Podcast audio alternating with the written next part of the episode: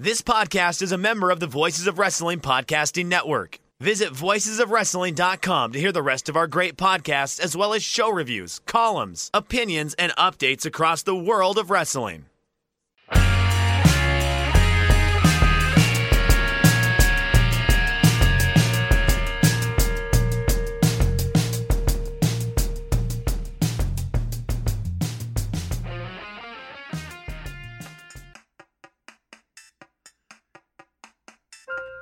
Oh, it's supposed to play the chord. It's supposed to play the chord, Jeff. It's gonna play the What chord are you now. doing to this show? What? I am leading us in. I, I finally figured out how to do chords on this thing this week. See, that's uh, that's a C major seventh, Jeff. Isn't that pretty?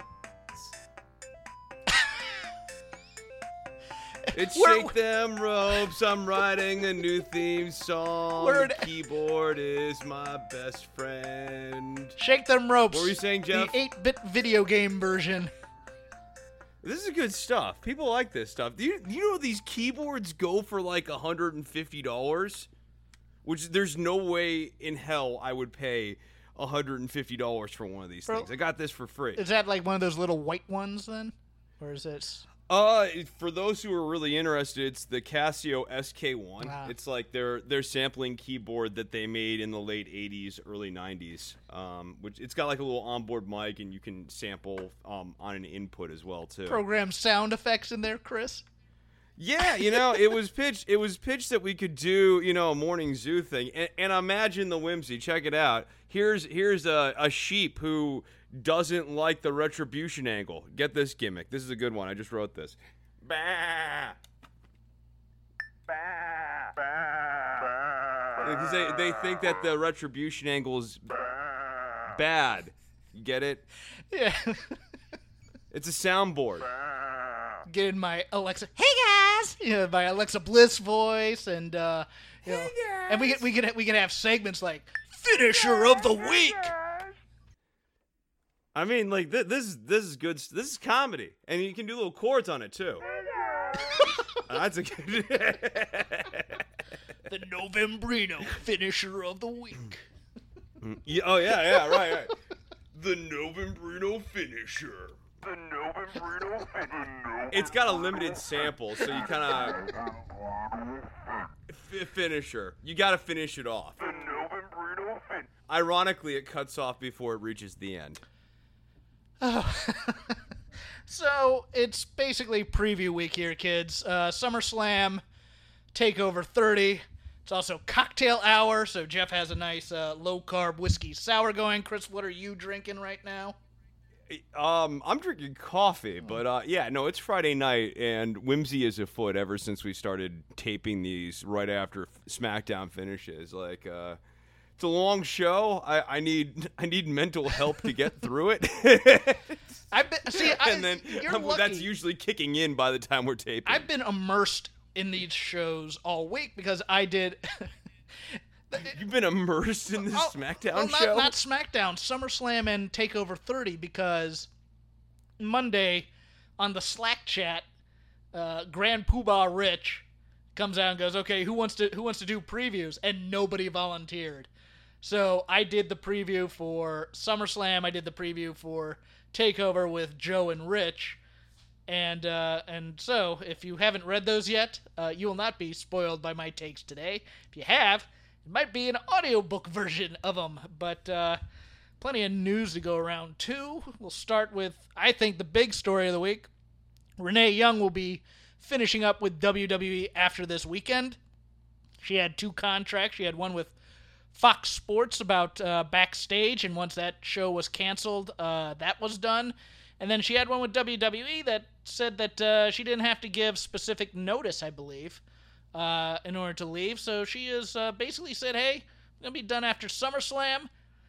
Don't know what her plans are. A lot of people are like, "Oh, AEW, definitely AEW." I don't know. I, I, I've, I'm not, I'm not being mean when I say this. I like Renee Young a lot.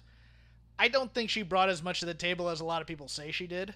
Um, they tried to put her in they commentary. they certainly yeah i was gonna say they tried with a number of things and she was not able to grow into some of those roles so i feel like in a lot of ways they explored what they could do with her. Um, the best thing that they were able to do with her were the backstage shows like Talking Yeah. Smack, the first iteration of Talking Smack. But the problem is WWE didn't really like that format. Mm-hmm. Um, now, the reason they don't like that format is because they're not in complete control of everything that goes on there. And the reason that people like us enjoy that format is because they're not in complete control of everything that goes on there. So you can see where those things kind of meshed. But um, in terms of being a great deliverer of the WWE scripting, you know, she was fine. Well, here, here's Um, here's where I had a bit of a backlash against Renee, and not against her personally, but against the chatter, and and it was these. I think it was the the Observer that first came up, and well, ESPN's really interested in her, and I'm thinking she has a noticeable lisp, and I, I don't want to be mean about it because she does a great job of covering it, but sometimes she can't, and I, I, it, I you know, it's just it was one of those things where I Well, was like, TV ESPN's different than radio ESPN. yeah, that's true too. I mean, I could see her doing that. I could see her just I to me, just given the the projects that she was doing on the network, um she wants to be a, a morning talk show host. And I think that's fine. I, I when she was doing that like coffee show on the network, I, I didn't really see much in her interviewing, but that could have also been because of the tight scripting. I think she was perfectly fine. I, I think Charlie kind of does backstage reporter a little bit better. I I think Kayla will probably be okay on panel shows. I think I think Renee's real strength was pre-shows and panel shows and things like that because I don't I don't think Charlie's as good on those as Renee was. But I think backstage interviewing, you know, my guest at this time is blank blank. It doesn't take a lot to do that, so the bar's kind of low. Yeah, anyone can be slotted into that role, and WWE really has sort of created that role to be someone you you can just slot in whoever, uh, and doesn't really necessarily demand a lot out of characterization. I didn't want people coming in. You don't think Renee's talented? It's not that. I, I just thought she was overvalued a bit by people in the wrestling community. That's all. I, I, I think she's great. I loved her on Talking Smack. When Daniel Bryan would crack her up, that was my favorite Renee, pretty much. When Renee was having fun. And also, okay, here here you go. Because I have, I have to somehow cover my ass on this because I, I feel bad. Because it wasn't well thought out what I said, to be honest with you. I- Um, I, I really liked. Cover your ass. Cover your ass. Stop that. Cover your Stop it. Let, let's do the show, Chris. Uh, I am doing this Okay. show. This is whimsy. It's whimsy. Uh, when they Go. when they required her to actually act and do an angle, I thought she was really solid. Like there were times where on Talking Smack she'd have to be part of an angle, or even in that terrible. You remember when they? Oh put, yeah, because there's that one episode of Talking Smack where it, it ends with like the camera falling to the ground, like the show like gets derailed. like and Natty she a attacks really her, or the good Bellas job. attack her, one, something like that. Yeah. Yeah, they do a really good job selling that. Yeah. And there was also that time when they put her on uh, they put her on commentary on uh, on Raw in 2018 when it came out that she and uh, Moxley were dating. And they kept on they kept on bringing it up on air and trying to do an angle out of it. And I, you know, I thought her reactions were solid there too. She has some acting chops in there. Uh, Cathy Kelley kind of wants to be an actress. I don't see Renee going down that road. I, I see her wanting to. uh, do- Renee actually was an actress as a kid. was she? I did not know that. Yeah. Oh, okay. I, I like. I don't normally know a whole lot about people's bios, but for whatever reason, I actually do know that. Yeah, yeah. I knew I knew about the acting. Canadian radio thing. That was uh, the crux of my knowledge. I did not know that. Okay, cool. Well, but you know, she could also just show up and you know replace Jen Sturger and uh, Alex Marvez and you know these other people that they have playing backstage correspondent, and maybe you know maybe much like Dasha Gonzalez, she just flourishes in that role, and you just go, oh wow, that's what they had in her. So that's also another possibility.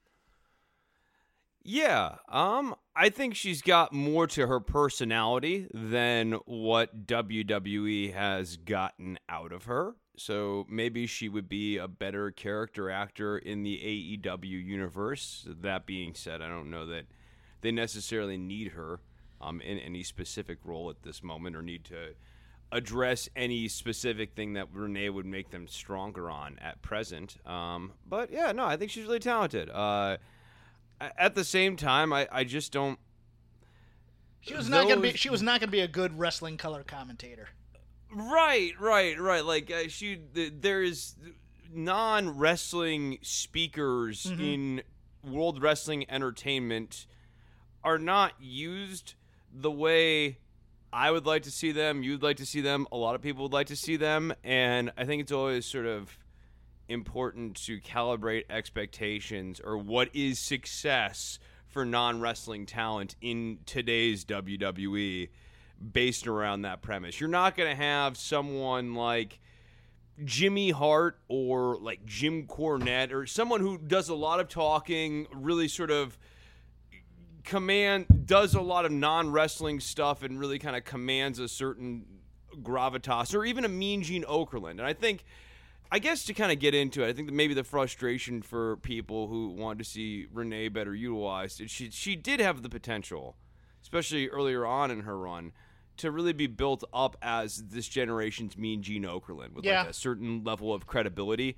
And they didn't do that with her, and they should have. I, I just remember her on NXT commentary. Always, she'd be brought out for just women's matches, so it was pandering to begin with.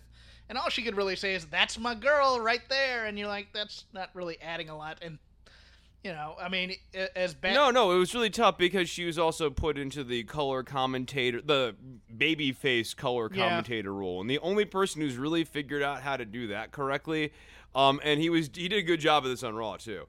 Byron Saxton. Mm-hmm. Byron Saxton like is actually really good at being the babyface color commentator because he's figured out that the the layer on top of this is that you're a schlub.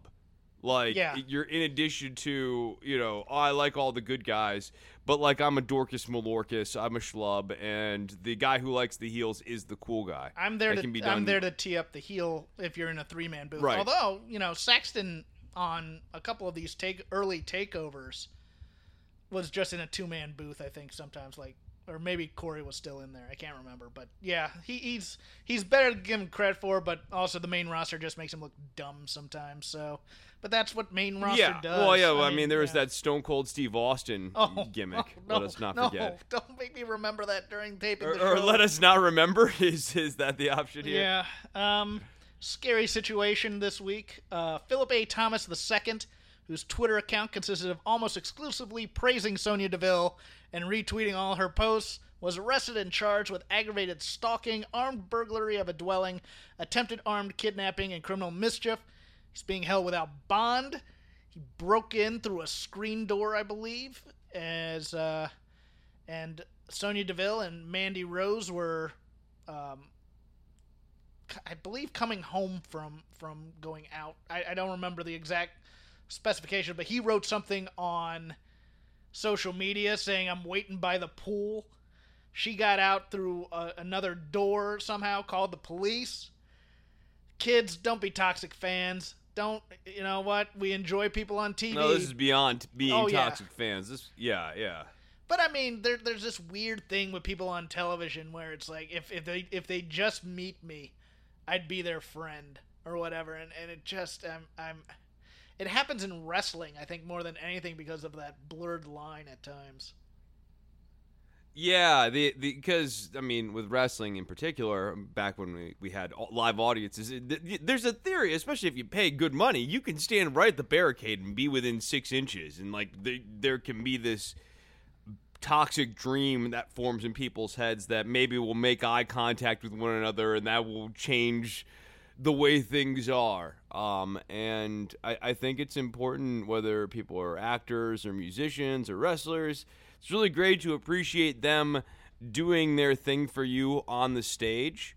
Um, but the person they are on the stage is just a person on the stage. Yeah, wrestling you know, wrestling you get yeah. the worst of both worlds. You get the entertainment fans who want to meet you, and then you get the sports type fans who want to meet you too. It's like the people hanging out at the airports waiting for uh, waiting for wrestlers to get off the plane so they can sign merchandise and things like that. That's just ah yeah, it's scary for her, but Yeah. but even worse, they made it part of the storyline tonight, and I just didn't like that. I really didn't. I mean, for uh, was it? It was Warren Hayes over at Fightful uh, who made the good point. Oh, you you could take Sonya's real life scare and make it part of it, but you can't mention COVID for the past three months because you might upset people.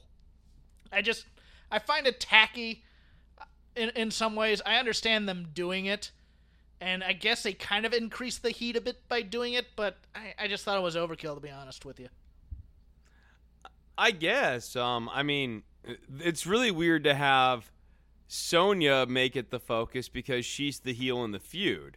So you have this situation wherein she is the victim, and like she slaps the crap out of Dana Brooke, and then still goes out there and heals up on Mandy. Well, like they- they, they kind of work it. Like it's weird because it's like they work in reality. But they kind of don't work it in a way that makes sense into kayfabe. Right, right. Yeah, well, they had Mandy out there first, you know, saying, "Hey, let's just call this off. It's been a bad week, things, you know, that kind of thing." Yeah, if they play See, because they can't help the camp. They have to add the camp in there. If you don't add the camp in, then then those dumb fans won't get it. And it's just like, "Oh, you could you could have nuance here and do something with it." But no, they went full camp. So, kind of weird. Uh Talking Smack coming back, uh, as announced on SmackDown tonight. Uh, it will be uploaded in the morning. You know, the, the the whole thing about it was being great was it was live, but it looks like it'll be Kayla Braxton Xavier Woods on there. Um, mostly, And you'll see it on Saturday morning. yeah, mostly, Oh, that's gonna. That I mean, that's just gonna be filler TV. yeah. Well, it's mostly for the free uh, free tier of the WWE Network because Raw Talk has been such a success over there. So I don't know. I th- I think it's gonna be very. It's not gonna be the same Talking Smack guys. It's not gonna be Daniel Bryan being subversive and making you know hog jokes about James Ellsworth. That you know. It's gonna be tightly controlled storyline. No, it's all going to be well within the kayfabe world. Yes, like, yes. uh, yeah, no, no. The the fun of talking smack was that it was operating within. It was an improv show within the characters that they play on WWE, not trying to break kayfabe, but also not necessarily trying to adhere to it too tightly either. Joe Belcastro, who had been the head writer of NXT, um, has left the company. It looks like Johnny Russo and Gabe Sapolsky are going to be uh, having more and more influence now behind Triple H.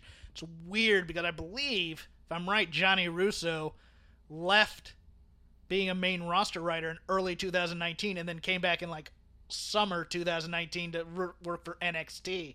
So, you know, it, it doesn't mean the end for him, but you know, NXT's taken a weird turn the past few months, anyways.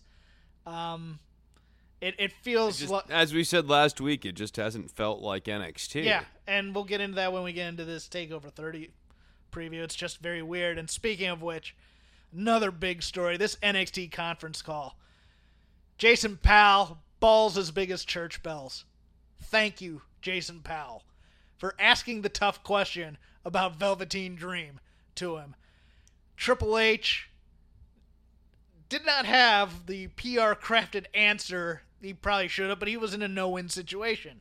I'm going to read you the quote, Chris. He said, You know, in this day today, accusations are made, and you take them all very seriously. You look into them the best you can, and you find out what is there and what isn't.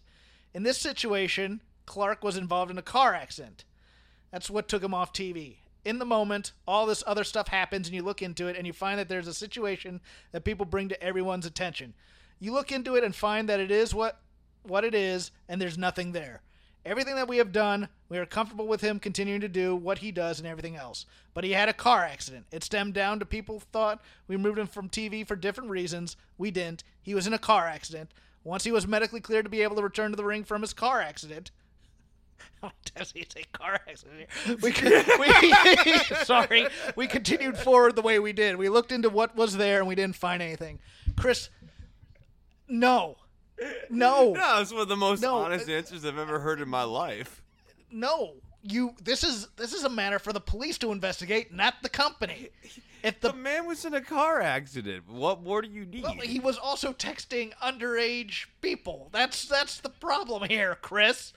Maybe that's what caused the car No, don't- accident. the man was in a car accident. Do not go down that road. Ah. Don't text and drive. That's all I'm saying. VOW. The man was in a car accident. insensitive to the. No, I'm, I'm just saying. Look, this is this is something. Look, if he was cleared by the police, say he was cleared by the police. Right, uh, that's what we said last week. Like, i- if the man's been cleared, he's been cleared. Okay, Doesn't mean he's innocent. it- It just means there's no charges being brought. Okay. Right, yeah, and, and, and yeah, right. That, that, this, that's what I was saying. Like, this is also an exceedingly low threshold if it just means no charges are being brought. Um, but that is the threshold that WWE should hold here. Uh, and for Hunter to throw out the "so it is what it is," and I feel like that was more him having word salad rather than like being like "it is what it is." You know what I Well, mean? that's like just not the worst. Yeah, that's just that's but- just i I'm gonna be non-committal. Just I'd I'd have more respect if you came out and said I'm being non-committal right now.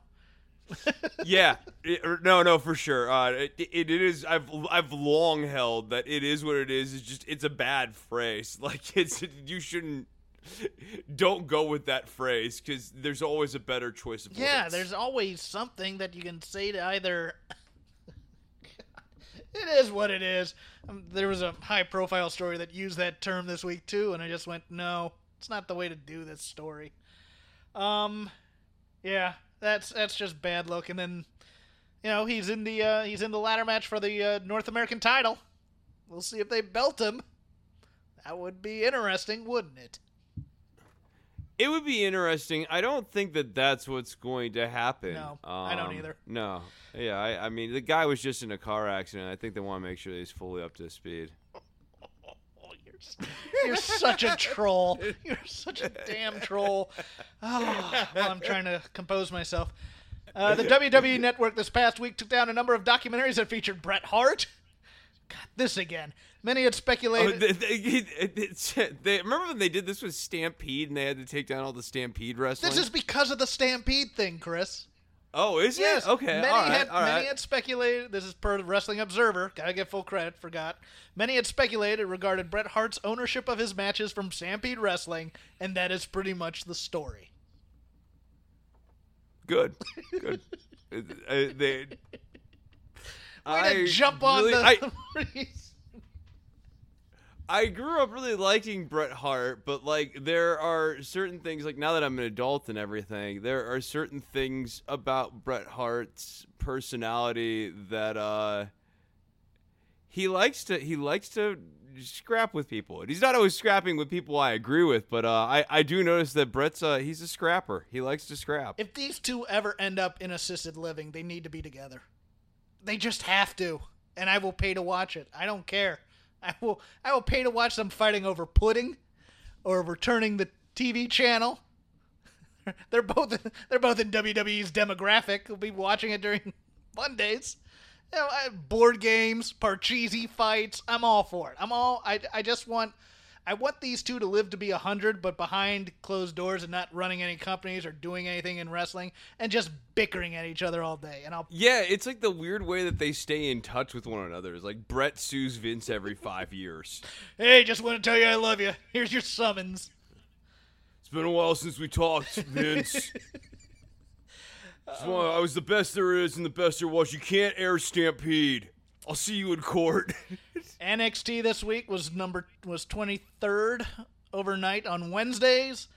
853,000 up 37.8%, 18 to 49 rating, 0.24, that's a 50% raise.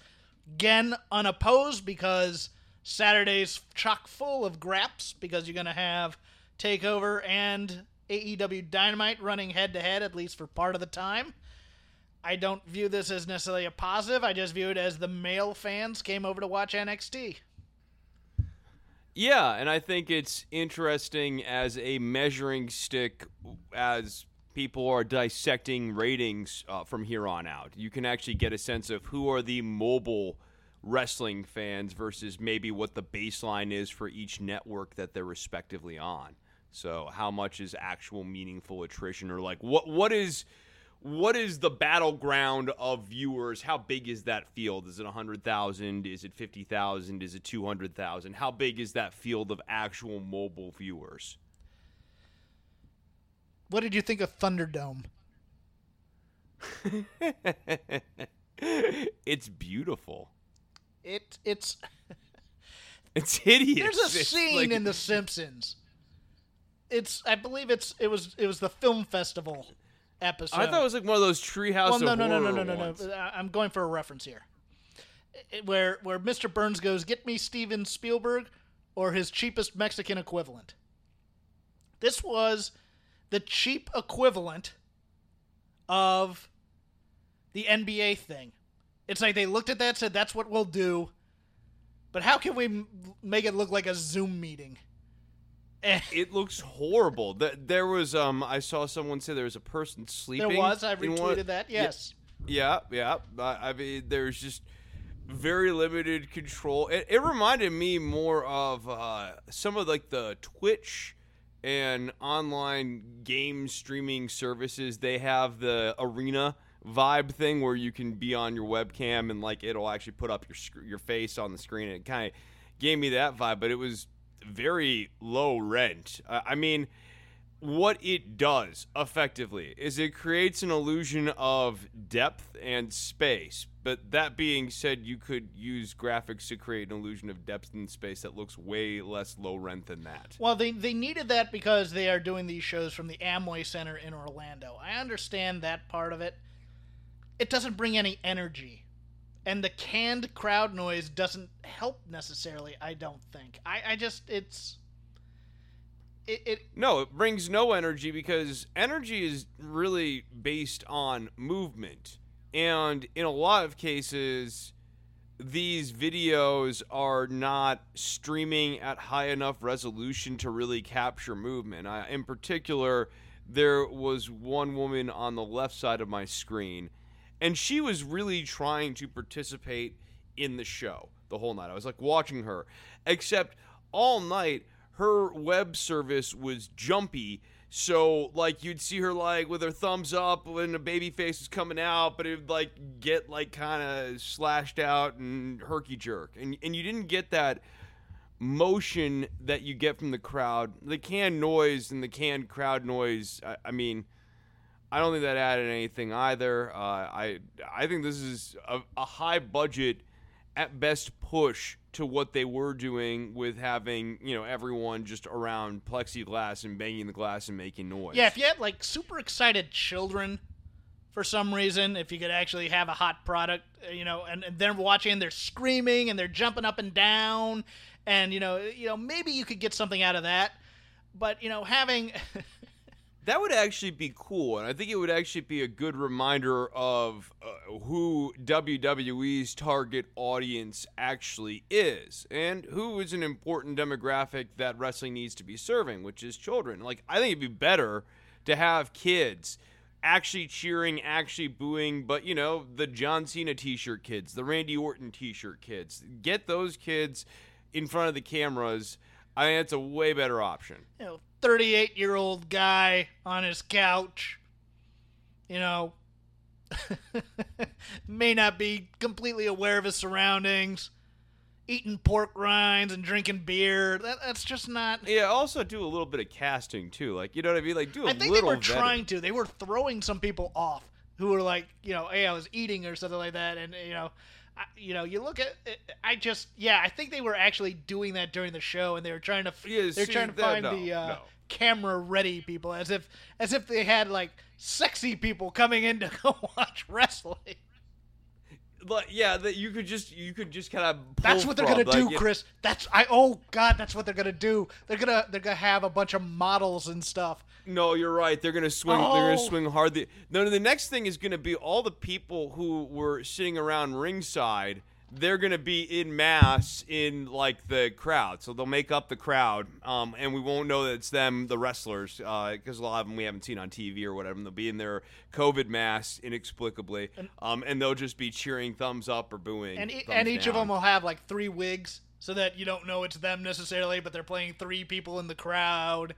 Oh, they're gonna do that. They're gonna do because they're so television ready, and they're gonna say, look at those hideous people watching our product. We're gonna need we need sexier people. All their rooms are poorly lit. I can't believe people don't watch wrestling in the best lit room. that thing was bright too, man. They needed to turn down the lights on some of that No, stuff. I know- I know. Lord, it's like and SmackDown and Raw are already really visually bright shows. Um, I, that's been a kind of constant complaint of mine, um, of them, especially compared to AEW. Like it's just a very bright product. It's a Um, dingy art form. Make it. Uh, uh, that's actually, you know what?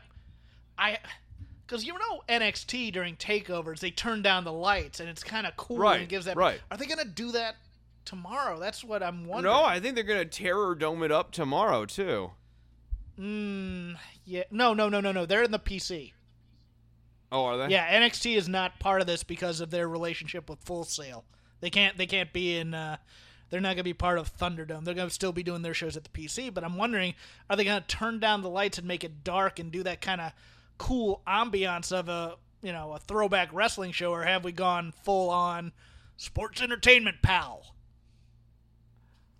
it's so wild to me that like this the turn down the lights and have you know have just the match be the centerpiece and the focus of the thing that you're watching on the screen like that is what the covid era of wrestling has really been calling for and WWE has just been hell bent on getting away from that as much as possible it's Yeah, they were in denial. They were all they were all Yeah. about the we're gonna do things the way we did them, and you won't see any noticeable difference.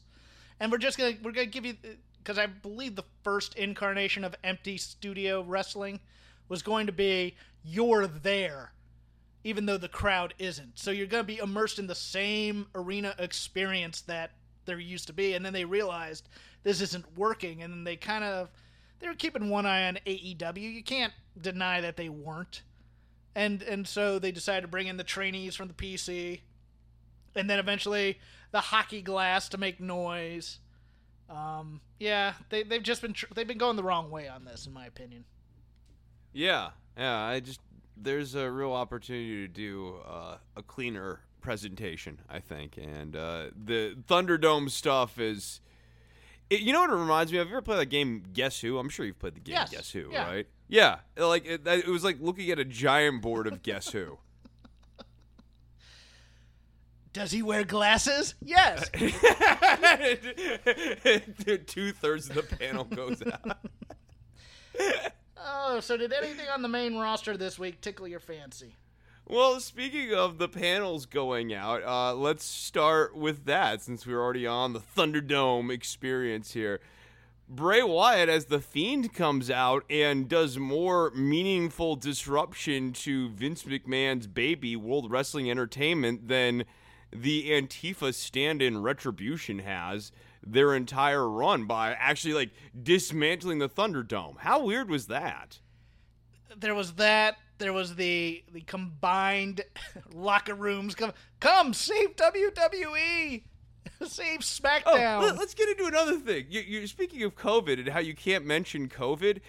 How inexplicable is the idea of a massive, massive insurgent faction inside the company in an era of social distancing, Jeff? Th- this company is under COVID-related protocols, even even though they're scared to say it. They mention the mask occasionally, and they've mentioned COVID, I think, a couple of times on the air. Like they they they've said the word once or twice at least, uh, but but somehow a group that has the numbers way beyond peak, way bloated, way beyond stupid NWO has been able to assemble under the nose of Vince McMahon in the era of COVID 19. So what you're saying is you want a more socially distanced run-in. I'm not saying I want a socially distanced run, and I'm just saying I, I don't understand how you can have 30 insurgents when you can't even I have told 100 you, people on six site. feet away when we're beating on Big E. All right, six feet. I mean, we can then get into the idea of yes, okay, WWE is supposedly running protocols. They haven't always been so great. Um, so having an angle where you have like 20 people in the ring all at the same time is maybe not the wisest choice. Oh, either. I am just waiting for someone to have you know dormant sy- symptoms, and then that was the catalyst. And Yeah, right. Because here's the person who's probably the most likely to not be getting the testing that WWE is doing. One of these retribution guys or girls who is not a regular feature on television and maybe isn't even officially part of retribution, but is just serving as a stand-in extra. Vince just came out there to growl Thunderdome, right? Yeah, I- yes, a- absolutely. Um, although I, I mean, it's it's funny to use the Thunderdome, as part of an angle. I, I think in his mind that's just good wrestling, br- brother. Um, but I, I th- just get over the actual Thunderdome thing. Don't have Bray Wyatt short circuit your l- neat little computer television Zoom meeting thing. Look at this thing. Look how great it is. Look how great it is. You, the WWE Universe, interactive with the. and Oh, and then yeah, like okay, so then the other part of this ridiculous insurgent Antifa angle here is so now you have the entire locker room run out. Jeff, at some point, somebody needs to recognize who one of these people are. Right? Shouldn't the secret be out on at least two to three members of Retribution by now? just some- just Now that somebody punches a guy. Oof. Bob, that you? There's not that many people in the building. Wait. There's not. Wait. There can't be. This- weren't you in the audience for SmackDown last week? Yeah, that was me cheering on you. Yeah, in, in my retribution Antifa outfit. yeah. Well, Shotzi? Um, Shotzi'd be kind of recognizable, kind of. Yeah, I no, I, I, I, there's I, just I, so many problems with this angle. Uh, like, and, and then we could get into the workers coming down and supporting Vince. But like, why we don't really understand why the locker room's quote unquote making a stand for Hold on. WWE. If your name is Retribution, why aren't you kicking the crap out of Vince?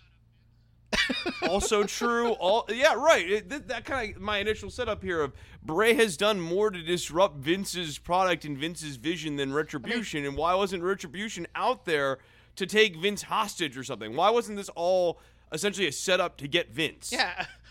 Who do you want retribution against? WWE? Who owns WWE and never comes out of hiding? Oh look, it's it's Vince McMahon. Um, Jeff, they've literally been spray painting no WWE on the walls. like, look, that's just far too.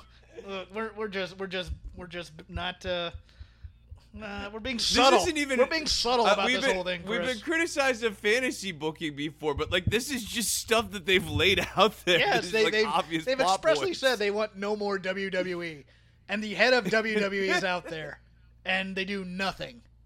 Ay, ay, ay. Um, yeah, it, this is this is on them. It's on you guys for bad storytelling. Um, but I, man, it smells like somebody let a skunk out in the hallway for some reason. Uh, Yeah, brother. no, I- no, it ain't weed. I mean, Oh. it smells like actual Oh. skunk. oh. Um, sorry. Yeah, That's just brother. weird. uh, no, I. They can't reveal any of these guys, can they? Can we actually have a retribution faction, or are we gonna have them be like unnamed red shirts for a certain Yeah, talent? that's that's the next problem, right? Now that you've expanded this retribution faction out to like twenty something people all of a sudden, which in a way is the only thing that ever made sense, but also we've now discussed like the numbers issues inside of a finite universe like WWE. How do you possibly reveal all of these people, and then how do you book a storyline? That somehow takes care of 20 people in a narratively satisfying way. Like all of a sudden we're now booking the Walking Dead WWE version with all these like sub characters. No way, man. Um I think maybe they reveal a couple of them and like that's how they spin out of this, but I it's very clear that they don't know where this storyline is going. no, they don't yet. Um, and the only other thing, because everything else kind of ties into our previews: new Intercontinental Champ crowned tonight. Jeff Hardy beating AJ Styles with a knee brace. The, the reason they did that is they wanted to say that they had a title change inside of the Thunderdome. Yeah, I'm thinking that. Although I, I did like the uh, I like the segment afterwards with uh, the former Joseph Park and AJ Styles. But other than that, I don't care about Jeff Hardy. I don't care about him having a title. I gotta be honest. He is just having a very by the numbers little run right now in WWE. Doc, I need a knee brace. Doc, I need a brace. Give me a brace. I, I, did- man, it, it, him having to deliver dialogue, like the WWE dialogue's always been stiff, but like we know Jeff's got limitations on the scripting acting front. He's at his best when he's acting weird and not talking very yeah, much. th- instead of you know taking out Rey's eye, they should have taken out Jeff's voice box. That actually would have been a good. That would have been a bad angle, to be honest with you. Yeah, I. Oh, dear Lord. But that being said, do you want to start with SummerSlam or do you want to start with Takeover? Let's start with SummerSlam. Let us do that. Coming from the Amway Center in Orlando, Florida on Sunday night. I have no idea what the pre show matches are because I believe they will probably be announced after the recording of this show, so I am just going with the card as is. Chris, a hair versus hair match. Mandy Rose versus Sonya Deville. I will be reading from no, my- it's career versus career, my friend. Is it? Hair was not enough. No, it got escalated. I missed that part, apparently. I... Yeah, no, the loser leaves WWE for good and forever. Oh. I and based on that, I think it's going to be Sonya Deville. This is because see, this is what I get for having part of the show on mute sometimes. I mean, I have I say a lot of stuff. Uh, I, oh, oh, you're talking about uh, WWE. yes, yeah, you do listen to everything I say. That's nice. I do occasionally listen to you. Um, Sonya Deville once again. God, I love I love her suits. I do. I think she's great. She's suits. finally found a look. Oh, man, She's finally found a look. Uh, on the flip side of the script, did you see what I was talking about with uh, Raquel Gonzalez um, as the taller version of Sonya Deville yes. this week yeah. on NXT? Yeah, no, no, that, that was, was a good call on you. Uh, so uh, I did not miss any other match stipulations. I don't think. So okay, so you're not saying it's career versus career? Um, it is loser leaves WWE, so I think uh, it's not a, you officially can never wrestle here again, but like it leaves WWE, and I, I think it's going to be Sonya so that she can go and do the court stuff here. Okay. Um. Wow. I had. I had originally had Sonya winning this thing when I wrote my preview because I thought they were gonna Oh, do. Sonya losing. Sonya losing is. I, I'm, I'm sorry. I guess I should clarify. The person I'm thinking is leaving is Sonya. Yeah, I, I have to change it then. I thought originally they're gonna do some sort of thing where they cut Mandy's hair and then they do this whole thing about how. Oh, Otis, you don't love me anymore because I'm not good looking. Oh, Peach, I I never saw you as just beautiful. You were always my woman. You know, Those, you know, some sort of bad Hallmark type of movie to do that. But yeah, now that things have changed, I think, uh, yeah, Sonya has to go away for a while. I think maybe she goes. Maybe somebody requested to go to NXT. Who knows? But uh, I think, look, it's a good reason to take a vacation. Let's put it that way. Yeah, she might just want some time Yeah. off of TV right I- now. I- yeah, I, me. I, I get that. Hey, I don't want to be a celebrity for a while. I, I need to go rethink this. Good on her if that's what she did. So that changes my opinion too. I, I believe Mandy Rose wins this and, and Sonya goes away for a while. So, as put with a terrible beat the clock angle tonight, uh, Bayley will be going first, even though she was going first originally, anyways. Uh, in the double duty, Bayley versus Asuka for the WWE SmackDown Women's Champion. Chris, I will give you. Everybody in your crew identifies as either Big Mac Burger, McNuggets, or McCrispy Sandwich. But you're the filet fish Sandwich all day. That crispy fish, that savory tartar sauce, that melty cheese, that pillowy bun. Yeah, you get it. Every time. And if you love the filet of fish, right now you can catch two of the classics you love for just $6. Limited time only. Price and participation may vary. Cannot be combined with any other offer. Single item at regular price. Ba-da-ba-ba-ba. honors yet again. So uh, before we get started, I think it's worth mentioning that the the angle tonight with the beat the clock challenge involving Naomi was really not as as bad of not reading the room as the Patrick Clark stuff on NXT here this week. How so? Like well, because I mean, people are legitimately upset that Naomi is not getting treated with greater heft and greater weight, and whoever gets slotted into as the goober in the beat the clock challenge is being goobered. I guess I, I think there's, I, but I do think they've now set up Naomi as the next challenger for whoever the SmackDown Women's Champion is. That's fair. That's fair. Um, so Bayley versus Asuka, I think that Bayley retains. I think Bayley retains. I think it's either by DQ. I don't think it's by win because again, we have these stories going on. Bayley's never beaten Asuka before one on one. So I think Sasha helps her win or she just gets DQ'd or she walks out or whatever. But yes, I believe Bayley will retain the SmackDown Women's Championship one way or another. That leads us to the second match of this thing Sasha Banks versus Asuka. Chris? I think that Sasha loses the title here. Exactly, because Sasha Banks Yeah. has never defended a singles championship before. Oh yeah, you've got that. You've got that there, And- then you might even have that played into a little bit more the night of SummerSlam, where she goes to Bayley and she says, "You know, it'd be really important for me to finally get my successful title defense." Blah blah blah, and then Bayley screws her over. That'd be interesting. I I think they've basically told you what the story is on Friday, which is just unfortunate because you could do depth to this thing, but eh, either Bayley's not gonna help or she's gonna screw Sasha. It's one of the right? two. Yeah, she's not gonna help. Yeah, then that's what I'm saying. I can Like, see them uh, doing the whole Yeah. she or or she can't help or she chooses not to help. I think that's the way it goes. I mean, we had your friends fight and play debuted on Raw Underground this week. Uh, Marina Shafir and Jessamyn Duke, and I believe that she will probably play a part in this Shayna Baszler in some ways because I think the tag team match at Payback it's probably gonna be Shayna and Asuka taking on Bayley and Sasha for the tag titles. So it could be just something where Bayley can't help and Sasha takes it personally.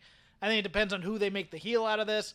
I think Sasha's more of a natural heel, but I think the more interesting heel here is Bayley out healing Sasha and finding a Sasha redemption story.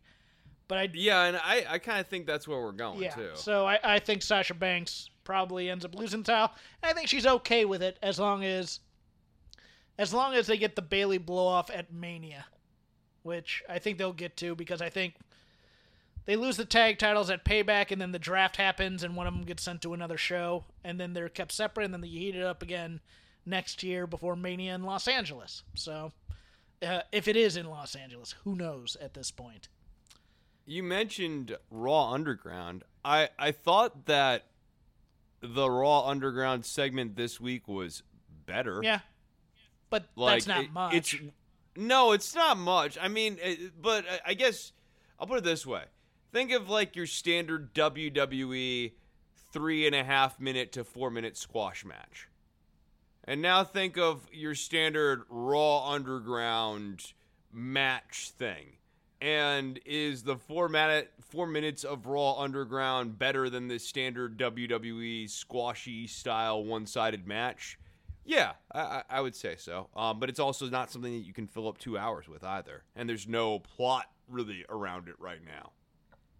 Dominic Mysterio. just oh, happened. sorry. Go ahead. Go ahead. Dominic Mysterio versus Seth Rollins in a street fight.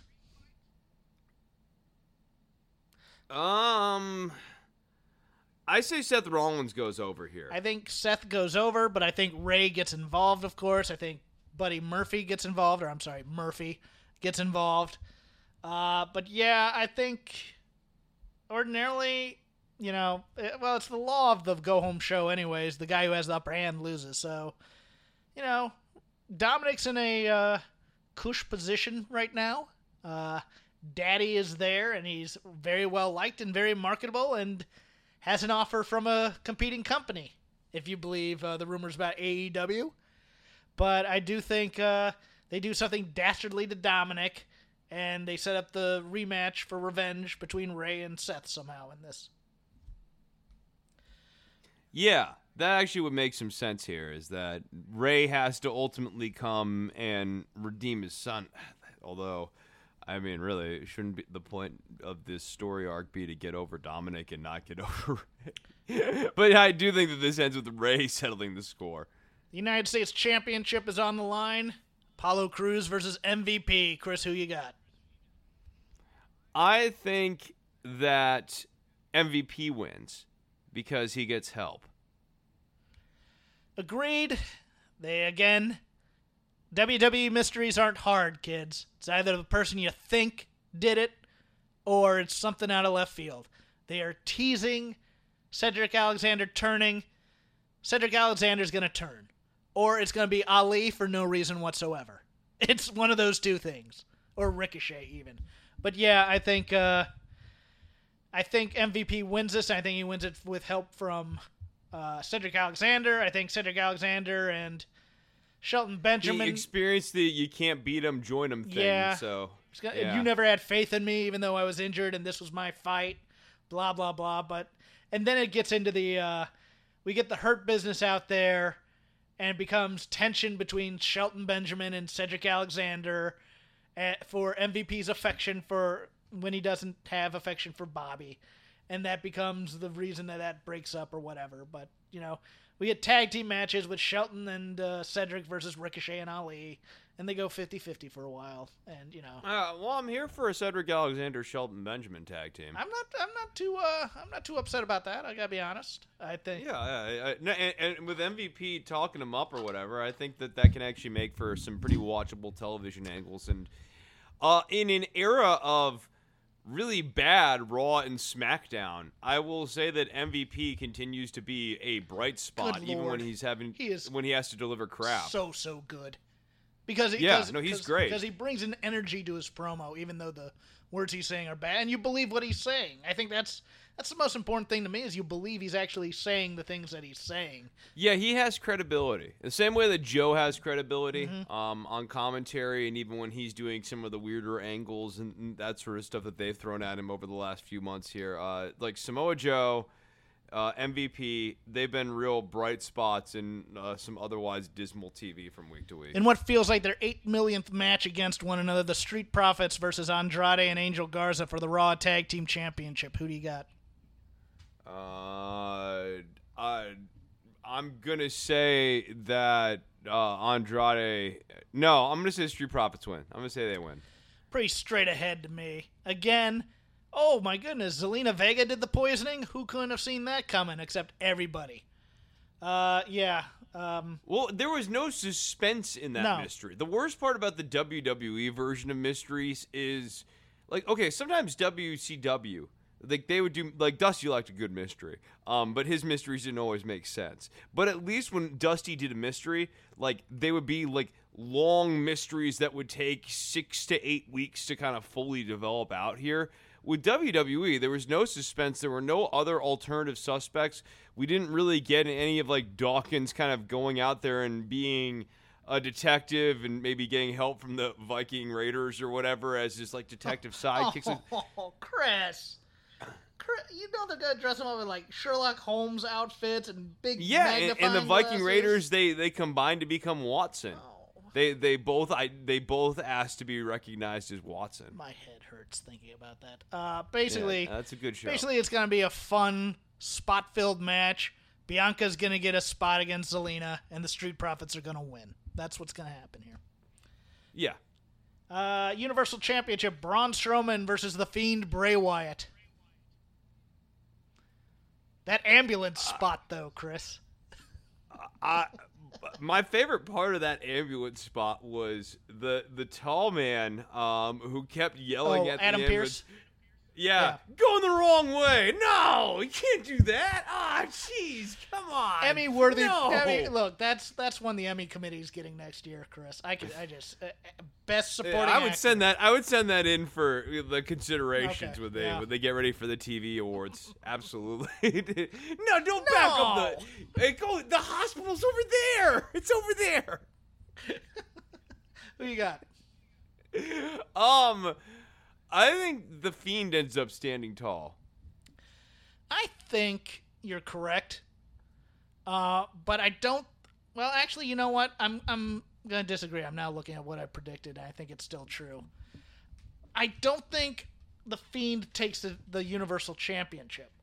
I But he takes over he Braun's takes mind. over Braun, and, and Yeah, we get this. okay. We get this. You know, he he gets control of Braun, and then he lays down for Braun for the one, two, three, and everybody's like, "What's going on?" And Alexa Bliss is like, "No, no, please, no, Braun, you're my friend. Come back. You're so human." And then yeah, she's gonna try to fight to get him back. fight. This isn't you. This isn't you, Braun Strowman. Uh-huh. You're my Yeah. friend. This isn't you.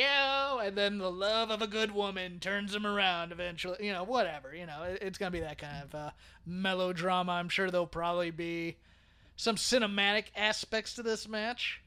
Um, and I, I, We I- forgot about the ridiculousness of Braun Strowman invading the Firefly Funhouse and then Graves trying to explain the kayfabe relationship of the Firefly Funhouse with the actual physical arena of WWE and just like he did a great job struggling mightily through what is absolute utter nonsense. Like saying that the Firefly Funhouse is indeed someplace backstage, but no one has ever found a way to enter it. no, Seth Rollins did. Remember? Well, but according to Graves tonight, no one ever oh, has. Oh, okay. Yeah, I forgot. We Yeah. had retcon that. No, but but Braun Strowman's gonna be a character on this Funhouse next week. I guarantee. I, I think that. I'm not gonna guarantee it, but I think that's what's gonna happen. Do you think he'll be Huskus or do you think he'll be Ramblin' Rabbit? I think he'll be a new.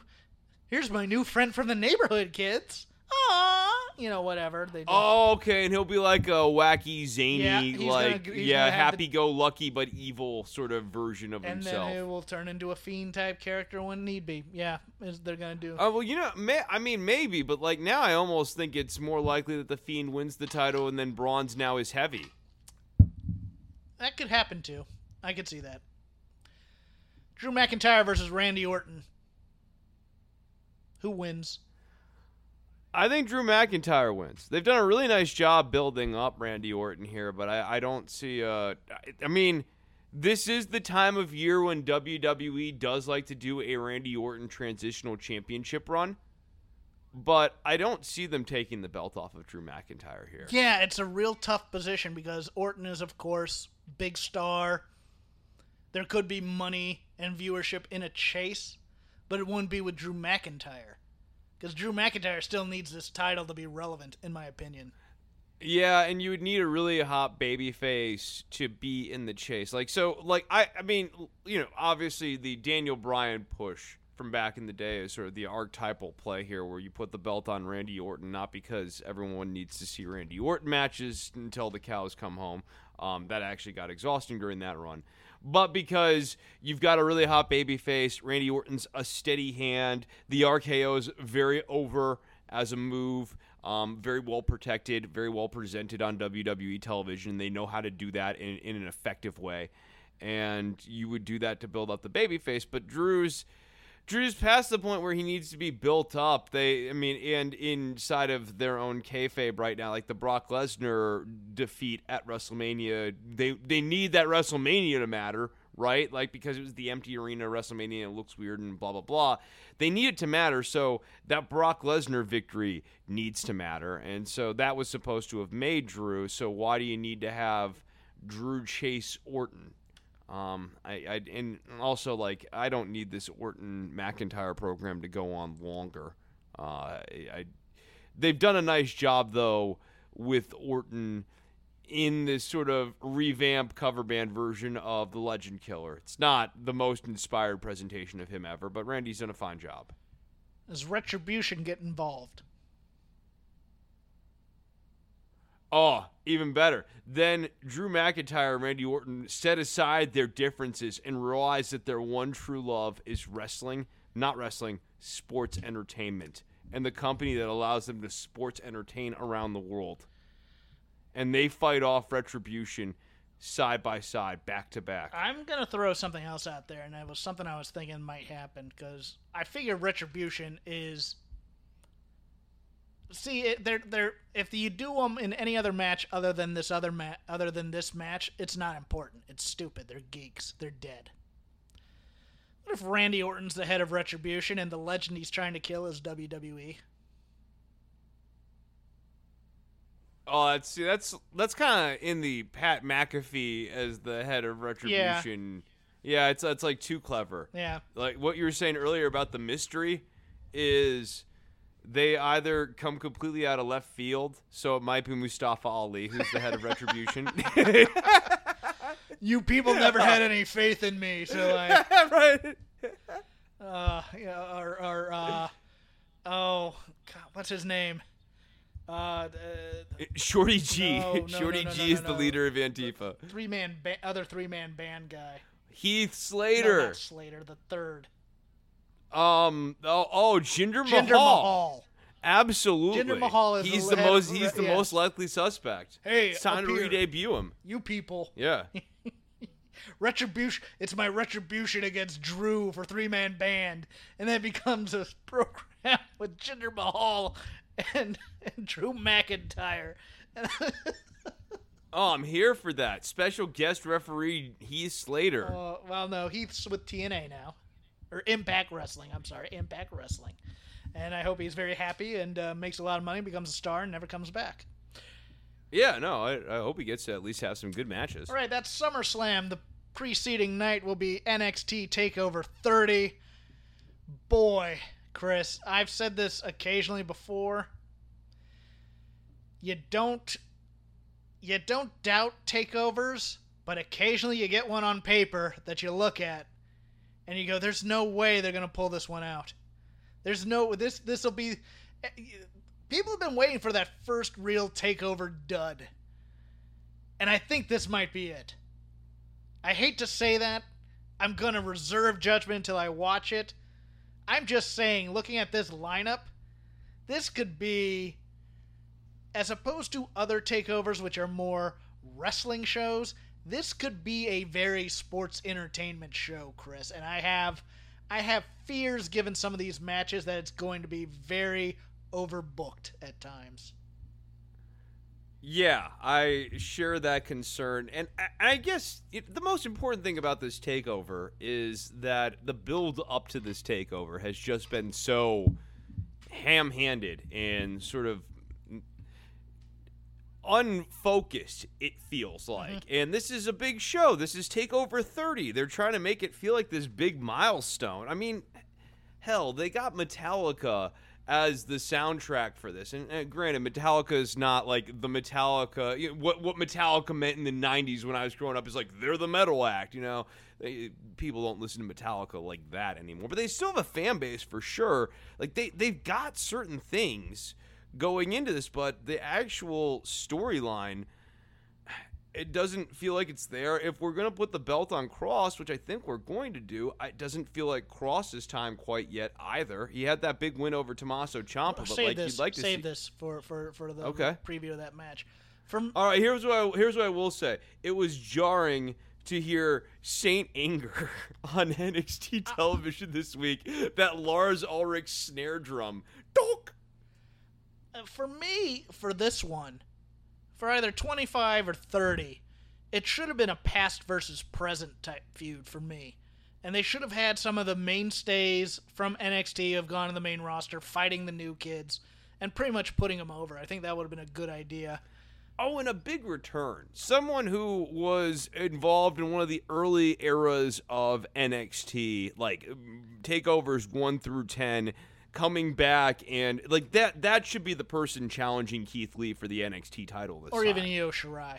Because I, think I think you have to give a horsewoman a match. Although the problem is you already kind of did that with the Charlotte angle at Mania, so it loses that appeal. I don't know, um, but we'll go into this and uh, we'll see what everybody thinks. Everybody being you and me. Number one contenders match for the NXT Tag Team titles. Champions currently are Imperium, Legado del Fantasma, the team, our boys of Raul Mendoza, and uh, the former what's his, what's his name now? Uh, Wild, And he was Joaquin DJ Wild. Z. Joaquin Now Wild. he's Joaquin Wild, and- yeah. I almost call him DJ Z versus Breezango versus Burch and Lorcan. Chris, who uh, who's the new number one contenders to take on Imperium here? I'm going to say Breezango because Breezango needs wins. Uh, they have not been getting a lot of them recently.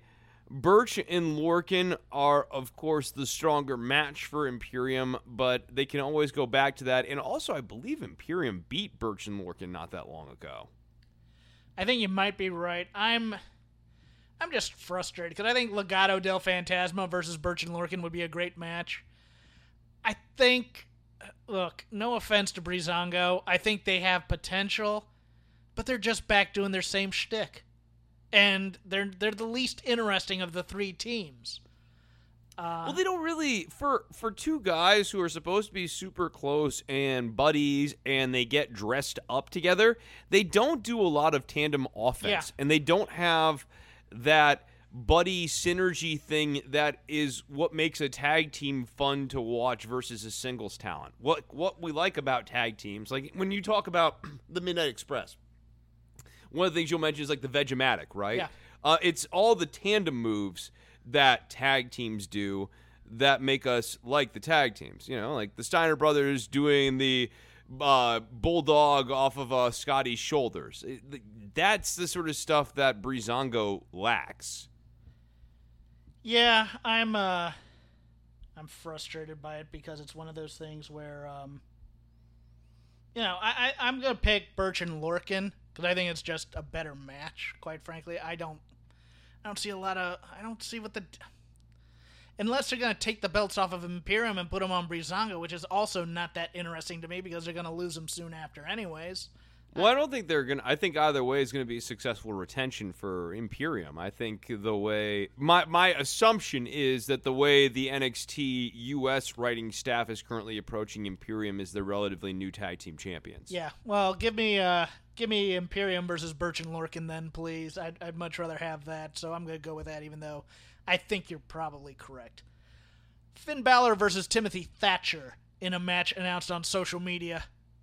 Um, let me go first this time. Uh, Finn Balor's been terrible on this run in NXT, where he was a big deal, crowds love him, and unfortunately the COVID era has killed him dead. He's now kind of confused because he's in that he's in that same lane as a couple of other guys on NXT where he kind of had a heel turn and then they've decided to make him a babyface again and there's no real clear definition there. Um, A more thought out NXT right now would be building into Takeover 30 with Finn Balor trying to reclaim the NXT championship, maybe with a chip on his shoulder that he never really lost the Universal Champion and championship and he was the first Universal Champion and that he wants to reclaim some glory and then he wants to challenge Keith Lee so you have a former long-standing champion going up against the current long-standing champion. Tim Thatcher, as we've said before, much like Drew Gulak, has exceeded my expectations of what he could do in a sports entertainment realm. He's been entertaining. He's been pretty great. I love the Thatch as Thatch can segments. But I believe he's here to build up guys. And at least until. Again, I, I still think he's going to be made head of Imperium because I don't know what's going to happen to Walter. I don't know what's going on there.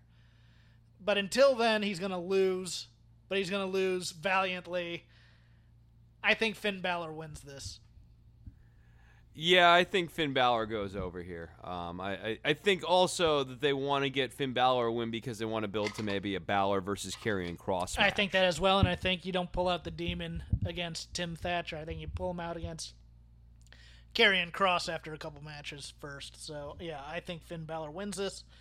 NXT North American Championship ladder match: Bronson Reed versus Damian Priest versus Cameron Grimes versus Johnny Gargano versus Velveteen Dream. Bit of a scare in the Gargano Ridge Holland match. As much as I love Ridge Holland, uh, he dro- he he didn't rotate enough. He almost killed Johnny Gargano on that body slam.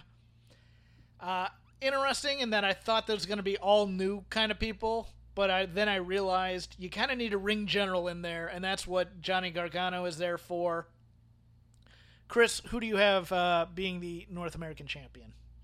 I think Cameron Grimes is going to the moon, baby. Make, call him astronaut after uh, Saturday night. I think it depends because if we have main main roster logic going, and I don't know if we do or not, there are two truisms to ladder matches in the WWE, at least the main roster. Number one, if you are shown on top of a ladder with the prize, you don't win it in the match, and so that would eliminate Cameron Grimes for me. Number two, the person who looks worst in the build is always the guy who wins. So when you do these one-on-one matches and people lose, you know, it's the guy who took the most number of falls in the build. You know, money in the bank, it's almost a truism. The guy who looks the worst gets the title. So I'm going to say I think Damian Priest wins this. Damian Priest. Yeah. All right. I would. I love. Interesting. I love your pick. I would love Cameron Grimes to do this, but as soon as I saw him on the ladder heckling guys, I was like, uh, he's not gonna win it. Damn it. I, I mean, it just okay. So my case for Grimes is that they've really built up this idea that he can sneak one out out of nowhere, Mm-hmm. and a ladder match really does seem kind of tailor made for Cameron Grimes to you know weasel his way to the North American title. I, I think that a heel wins this just because of the multi-man setup like that just seems to advantage heel style narratives um, but at, at one point i also thought bronson reed might win this so Bronson. Reed's been the red herring. He's the guy they've built up as the star. You know, they've given him the vignettes. They've given him the big win against Priest. But he's going to probably be in the chase. Oh, because Damian Priest, they haven't really decided if this guy's a baby face or a heel. They've he's in that go- same- They've gone yeah. all all these different directions. Yeah. sure, He, sure. He's in that same Finn Balor territory, which is just. Because he hates Bronson Reed, but he also hates Cameron Mm-hmm. Grimes. Uh, let's do a prop bet. Percentage chance Velveteen Dream goes out with this title. I think it's pretty low. I, I think because he's been a former champion like Johnny Gargano, the chances of those two guys getting it, I'd say combined, uh, those two guys combined twenty percent. NXT Women's Championship: Io Shirai versus Dakota Kai. I think Io Shirai retains here. I think Raquel Gonzalez gets involved. Um, I just I don't see Dakota as champion at this point. Um, I think they've done a pretty decent job building her up, but I, I will say that the promo that she did here on Wednesday, when she's calling out Io Shirai, she really needed to stand her ground a little bit more against Io. Like they needed to really be squaring off in the middle of the ring before she powdered way too soon. Dakota did not need to like basically immediately hit the bricks. Everything about that go home show for Dakota Kai sucked for Dakota Kai, and I think Dakota Kai is one of the more compelling stories in the NXT Women's division right now because everybody else has kind of been 50-50 and or they're green as grass and they can't do anything and they're not ready to be pushed other than Io Shirai. I mean, you have Rhea Ripley's ice cold and she's trying to build her heat back up against Mercedes Martinez. That's a pretty good feud and I will take that every day of the week. Mia Yim and Candice LeRae are trading wins, but Dakota Kai took a lo- I believe she's the one who took the pin in that tag match. And then she's in there doing 50-50 with Jessi Kamea and God love Jessi Kamea. I think she has a great personality. I think they, this is now her fourth or fifth reboot of Jessi Kamea trying to make her happen. Oh, that that fire up spot of hers was um She's clumsy. it was not warm. I, I I could not roast a marshmallow on that Yeah, fire a up spot weeks that ago, she tried to do. a couple weeks ago, they made her a heel, and she was coming out all sultry and stuff, and she just didn't fit the part. That's part. right. Yeah, and then Right, you know you've right. had the Jesse show, you've had athletic one, you've had kind of the dorky one on on Mae Young Challenge. I like her. I just I'd never see it happen. I think she's yeah, I, I mean, I think there's a function there, but like there is this real issue right now in NXT. It's kind of remember they were at one point supposed to be this developmental place, and you have people like Indi Hartwell and Jessi Kamea, um, who very much feel like, uh, in, and to a certain extent, Kacy Catanzaro, who feel like people who are on what NXT originally was, which was developmental wrestling. and then you at least have had indie experience, so that's that's a good thing. I mean, that's that's more than Kacy and Jessi did. No, I know that, that is a good thing, and, and and Indy's probably a little bit better than them too. I would say. Mm-hmm. Yeah. Um. But like, yeah. I, I mean, so it, I I like I Sorry, I, still did, remember I didn't mean to interrupt ago- your thought. Please continue. No, no, no, no. It's fine. It's fine. I wasn't trying to slag Indi Hartwell here. I'm just saying like there's like this, you know, there's this gap between you know her, not like just Io Shirai, but like Dakota Kai, Rhea Ripley, Mercedes Martinez, Candice LeRae, Mia Yim. Like these are all. These are not people who are developing at this point. These are people who are sophisticated veterans. In the case of Io Shirai, she is a, a well-practiced veteran who's arguably the best in her craft. Uh, so it's you just feel it's like golf. You know, uh, like there are these people who are basically really in the squash tier, and then you have uh, these veterans kind of eh, holding up the division, but not a clear way there's not a clear ladder to elevate those people from the lower tier up to the higher tier um, and you don't see anyone ready to make that journey at this point See, this for me is going to be the match where if there were a live crowd, they'd turn on it because I think this is going to be overbooked. I think this is going to be your standard, you know, person with a bodyguard match versus babyface champion, and she overcomes the odds eventually, even though Raquel Gonzalez is constantly interfering. I, I just, I, I, I'd much rather see a Dakota Kai versus Io Shirai match because I think, I think Dakota Kai deserves it because she's been in this system for three years now, four years, I think. Or she was yeah i mean yeah she was- came in as evie yeah she was like a little baby face at one point Yeah, no, she was a straight ahead baby face, and she was doing she was losing to everybody, and she's never really been on a takeover like this, other than the last one in Portland where they did the street fight where she was really good. So I'd like to see her have a long good match with someone. I just I just don't see that happening. no no i i i, I wish um but no I, i'm not optimistic The marketing hook for this show, the grudge match, Chris, that we've all been waiting for. Adam Cole versus Pat McAfee. Pat McAfee showing the professional wrestlers how to cut a promo on a go home show. Good God, this made me more excited for this show than I or for this match than I ever should be. Uh, that was uh, um, in terms of promos in American wrestling in 2020. That's a top five promo, right? Mm-hmm. Yeah, uh, I mean, like that. That was one of It the had- top five best promos I've seen all this year. It had emotion. It had hate. It had a bit of cockiness on his part, talking about all the jobs he's made money in, you know, which is also true. You know, podcasting, radio, ESPN commentator, wrestling, which I believe he has a million dollar contract with WWE. Don't quote me on that. Uh, football, you know, all the all these jobs. I thought he was spectacular, and I was, you know, I'm judging a bit on a low bar here because all you really have to do is not have the moment swallow you.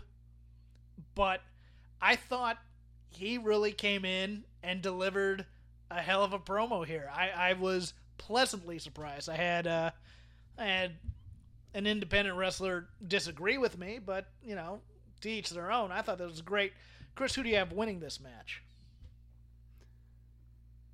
I'm gonna say it goes to a non-finish. I don't think this angle's over. I don't think this angle's over, but I do think Adam Cole's time in the Undisputed Era is over. Oh, you think the era is gonna turn on Adam? I Cole. think the era is turning on Adam Cole. I don't know this necessarily, but I think Pat McAfee might be the next Mongo. Although he has a little bit better mobility and athletic prowess than Mongo did at the time he got into wrestling. Mongo had toughness up the yazoo against McAfee. McAfee, sneaky good athlete. Not not great. He's not DeAngelo Williams. Don't get me wrong. I, I don't expect him to put on a clinic here, but he is a personality, and he would fit in with the undisputed era. And I think then that gives Adam Cole a bunch of feuds to go into until they decide what they're going to do with this Cameron or this Karrion Kross thing. Because remember, they did set up that during this Keith Lee build as well before the title versus title match. So I think they may go back to that eventually. But I think it might be time to turn Adam Cole full babyface, baby. So I'm I'm gonna say I'm gonna say Pat McAfee wins this match.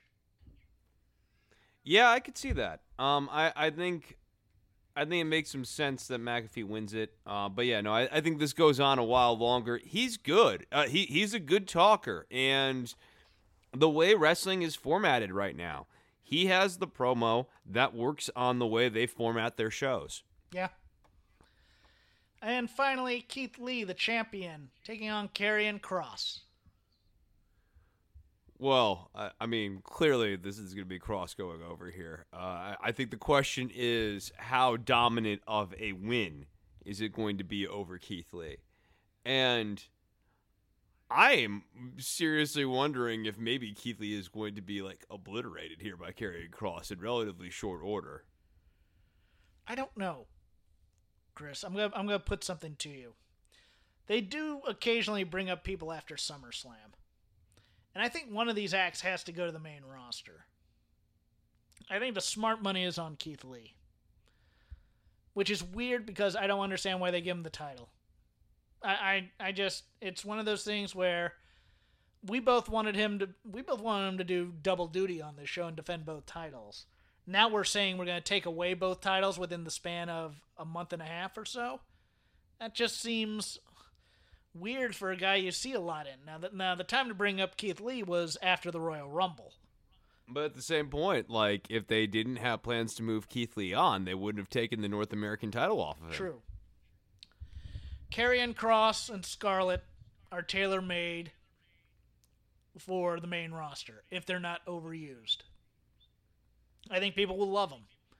I know that we crap all over the gimmick because it's weird. Oh no, that entrance in front of a live audience. I, I think if they had been able to debut this in front of a live audience and they had the right house, like they were in not don't know, NXT, take- not an NXT house. A main no, no, I'm talking house. like an arena. Yeah. Like, yeah, they, they debuted this in an arena. If it was 1998, they had done video packages for this for like four weeks, and we were getting ready to see Karrion Kross the same way we were getting ready to see Gangrel. First time Karrion Kross comes out with all the smoke and everything. I, I yeah, no, I, I think this would be over like Rover in front of a live audience. I, I worry that stuff that should be over won't translate to being over in front of live audiences coming out of the COVID pre-tapey era. Um, and that could be a tough sell for Karrion Kross, but we'll have to see. My sneaking suspicion to the finish of this, and this is another overbooked finish. I think we're gonna have a kind of a callback to the. You remember the Keith Lee key in the eye spot versus Gargano? It's gonna be Yeah. Scarlett's nails Okay, okay. in the all right. eye this time. Oh, those are the that's the damaged eye of Keith Lee, and that enables Karrion Kross to get the win. That's my thinking. And yes, Will I do he think potentially lose the eye? might be. Uh, he might have to go away for a while. Yeah, he has to wrestle ha- with. Uh, he has to wear like an eye patch. thing Oh, like I was Rey even thinking Mysterio. take him off TV until they draft him on Raw. If they do him during the dra- if they want to wait till the draft, even. I mean, the other option here, uh, if they decided to go a different way since they took the belt off of uh, Keith Lee, uh, the North American belt. Um, I mean, the other option is he beats Karrion Kross, and then they move Karrion Kross onto the main roster. That that's the other thing is is yeah. So I think the loser goes to the main roster. It, is a loser leaves town match. I think that Keith Lee is the person who will be leaving town, though. So I'm going to say Keith Lee loses. Karrion Kross is your new champion. Yeah, and uh, they're gonna. It's weird because this is really the first, other than, well, maybe other than Damian Priest a bit. This is the really the first quote unquote supernatural gimmick that we've had in NXT, which is a bit weird for me because it's always kind of been a straight ahead wrestling promotion.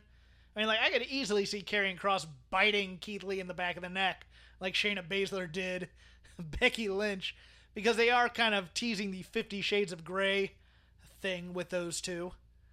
I, I could see that happening, but it's already kind of weird for NXT to do this kind of gimmick. I just don't know if they'd start bringing people back, and I don't even know on the TV show week to week. I don't think.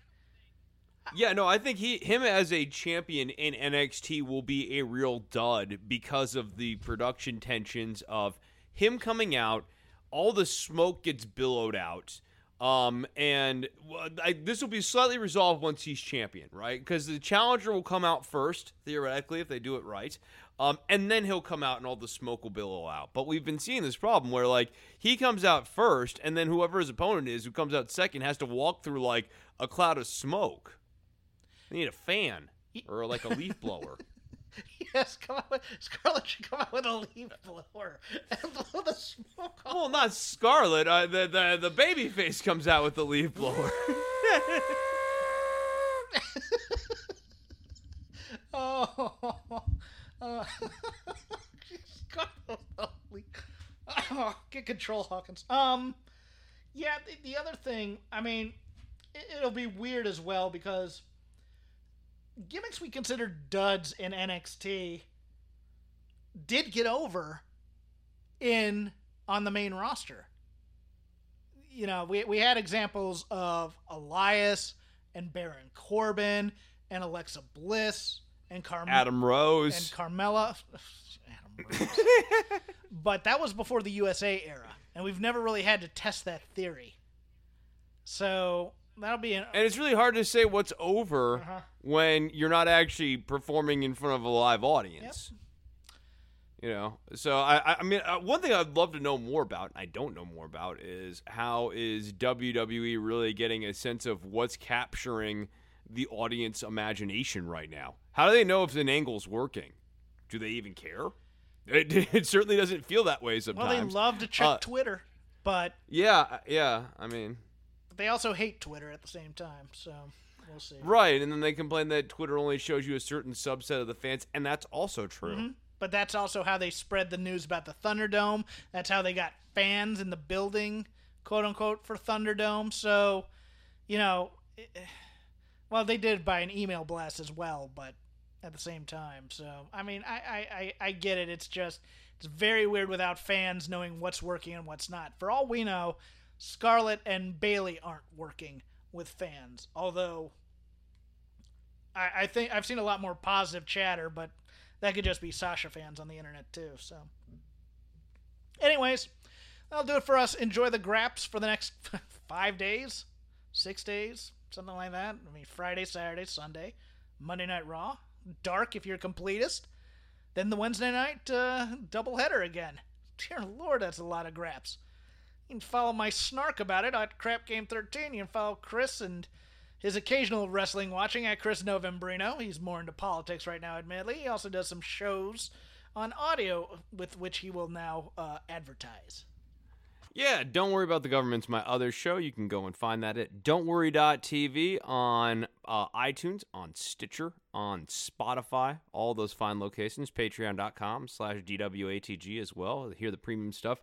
I've recorded like an album's worth of music, so if you sub up over there, you can uh, you can hear all of the music that I've been putting together here over the last month. And uh, high wattage, who knows? Maybe maybe I record another episode. I don't know. I, I mean, when the mood strikes me, it just happens. Uh, and and it, it may come back. All in the Family Podcast still available too at allinthefamilypodcast.com. We haven't taped in a while. Who knows? The band will get back together. Maybe. We'll see. Until then, good night with dreams of Scarlett and a leaf blower. Show more cleavage, Scarlett. Thanks, Kevin. BetMGM has an unreal deal for sports fans in Virginia. Turn $5 into $150 instantly when you place your first wager at BetMGM. Simply download the BetMGM app and sign up using code Champion150. Then, place a $5 wager on any sport. You'll receive $150 in bonus bets, regardless of your wager's outcome. And if you think the fun stops there, the King of Sportsbooks has plenty of surprises in store. Check out daily promotions, same game parlays, live bets, and so much more. Download the app in Virginia today and get $150 in bonus bets instantly from your first wager. Only at BetMGM. BetMGM and GameSense remind you to play responsibly. See BetMGM.com for terms. 21 plus only, Virginia only. New customer offer. Subject to eligibility requirements. Rewards are non withdrawable bonus bets that expire in seven days. Please gamble responsibly. Gambling problem? Call 1 800 Gambler. Promotional offer not available in Washington, D.C. Swimsuit? Check. Sunscreen? Check. Phone charger? Check. Don't forget to pack the 5 Hour Energy. It fits great in a pocket or carry on, and the alert feeling will help you arrive ready for anything. Now get 20% off when you use code 5HE Travel at 5hourenergy.com. Expires April 30th. One time use only, not valid with other discounts. Remember, visit 5hourenergy.com and use code 5HE Travel to save 20%.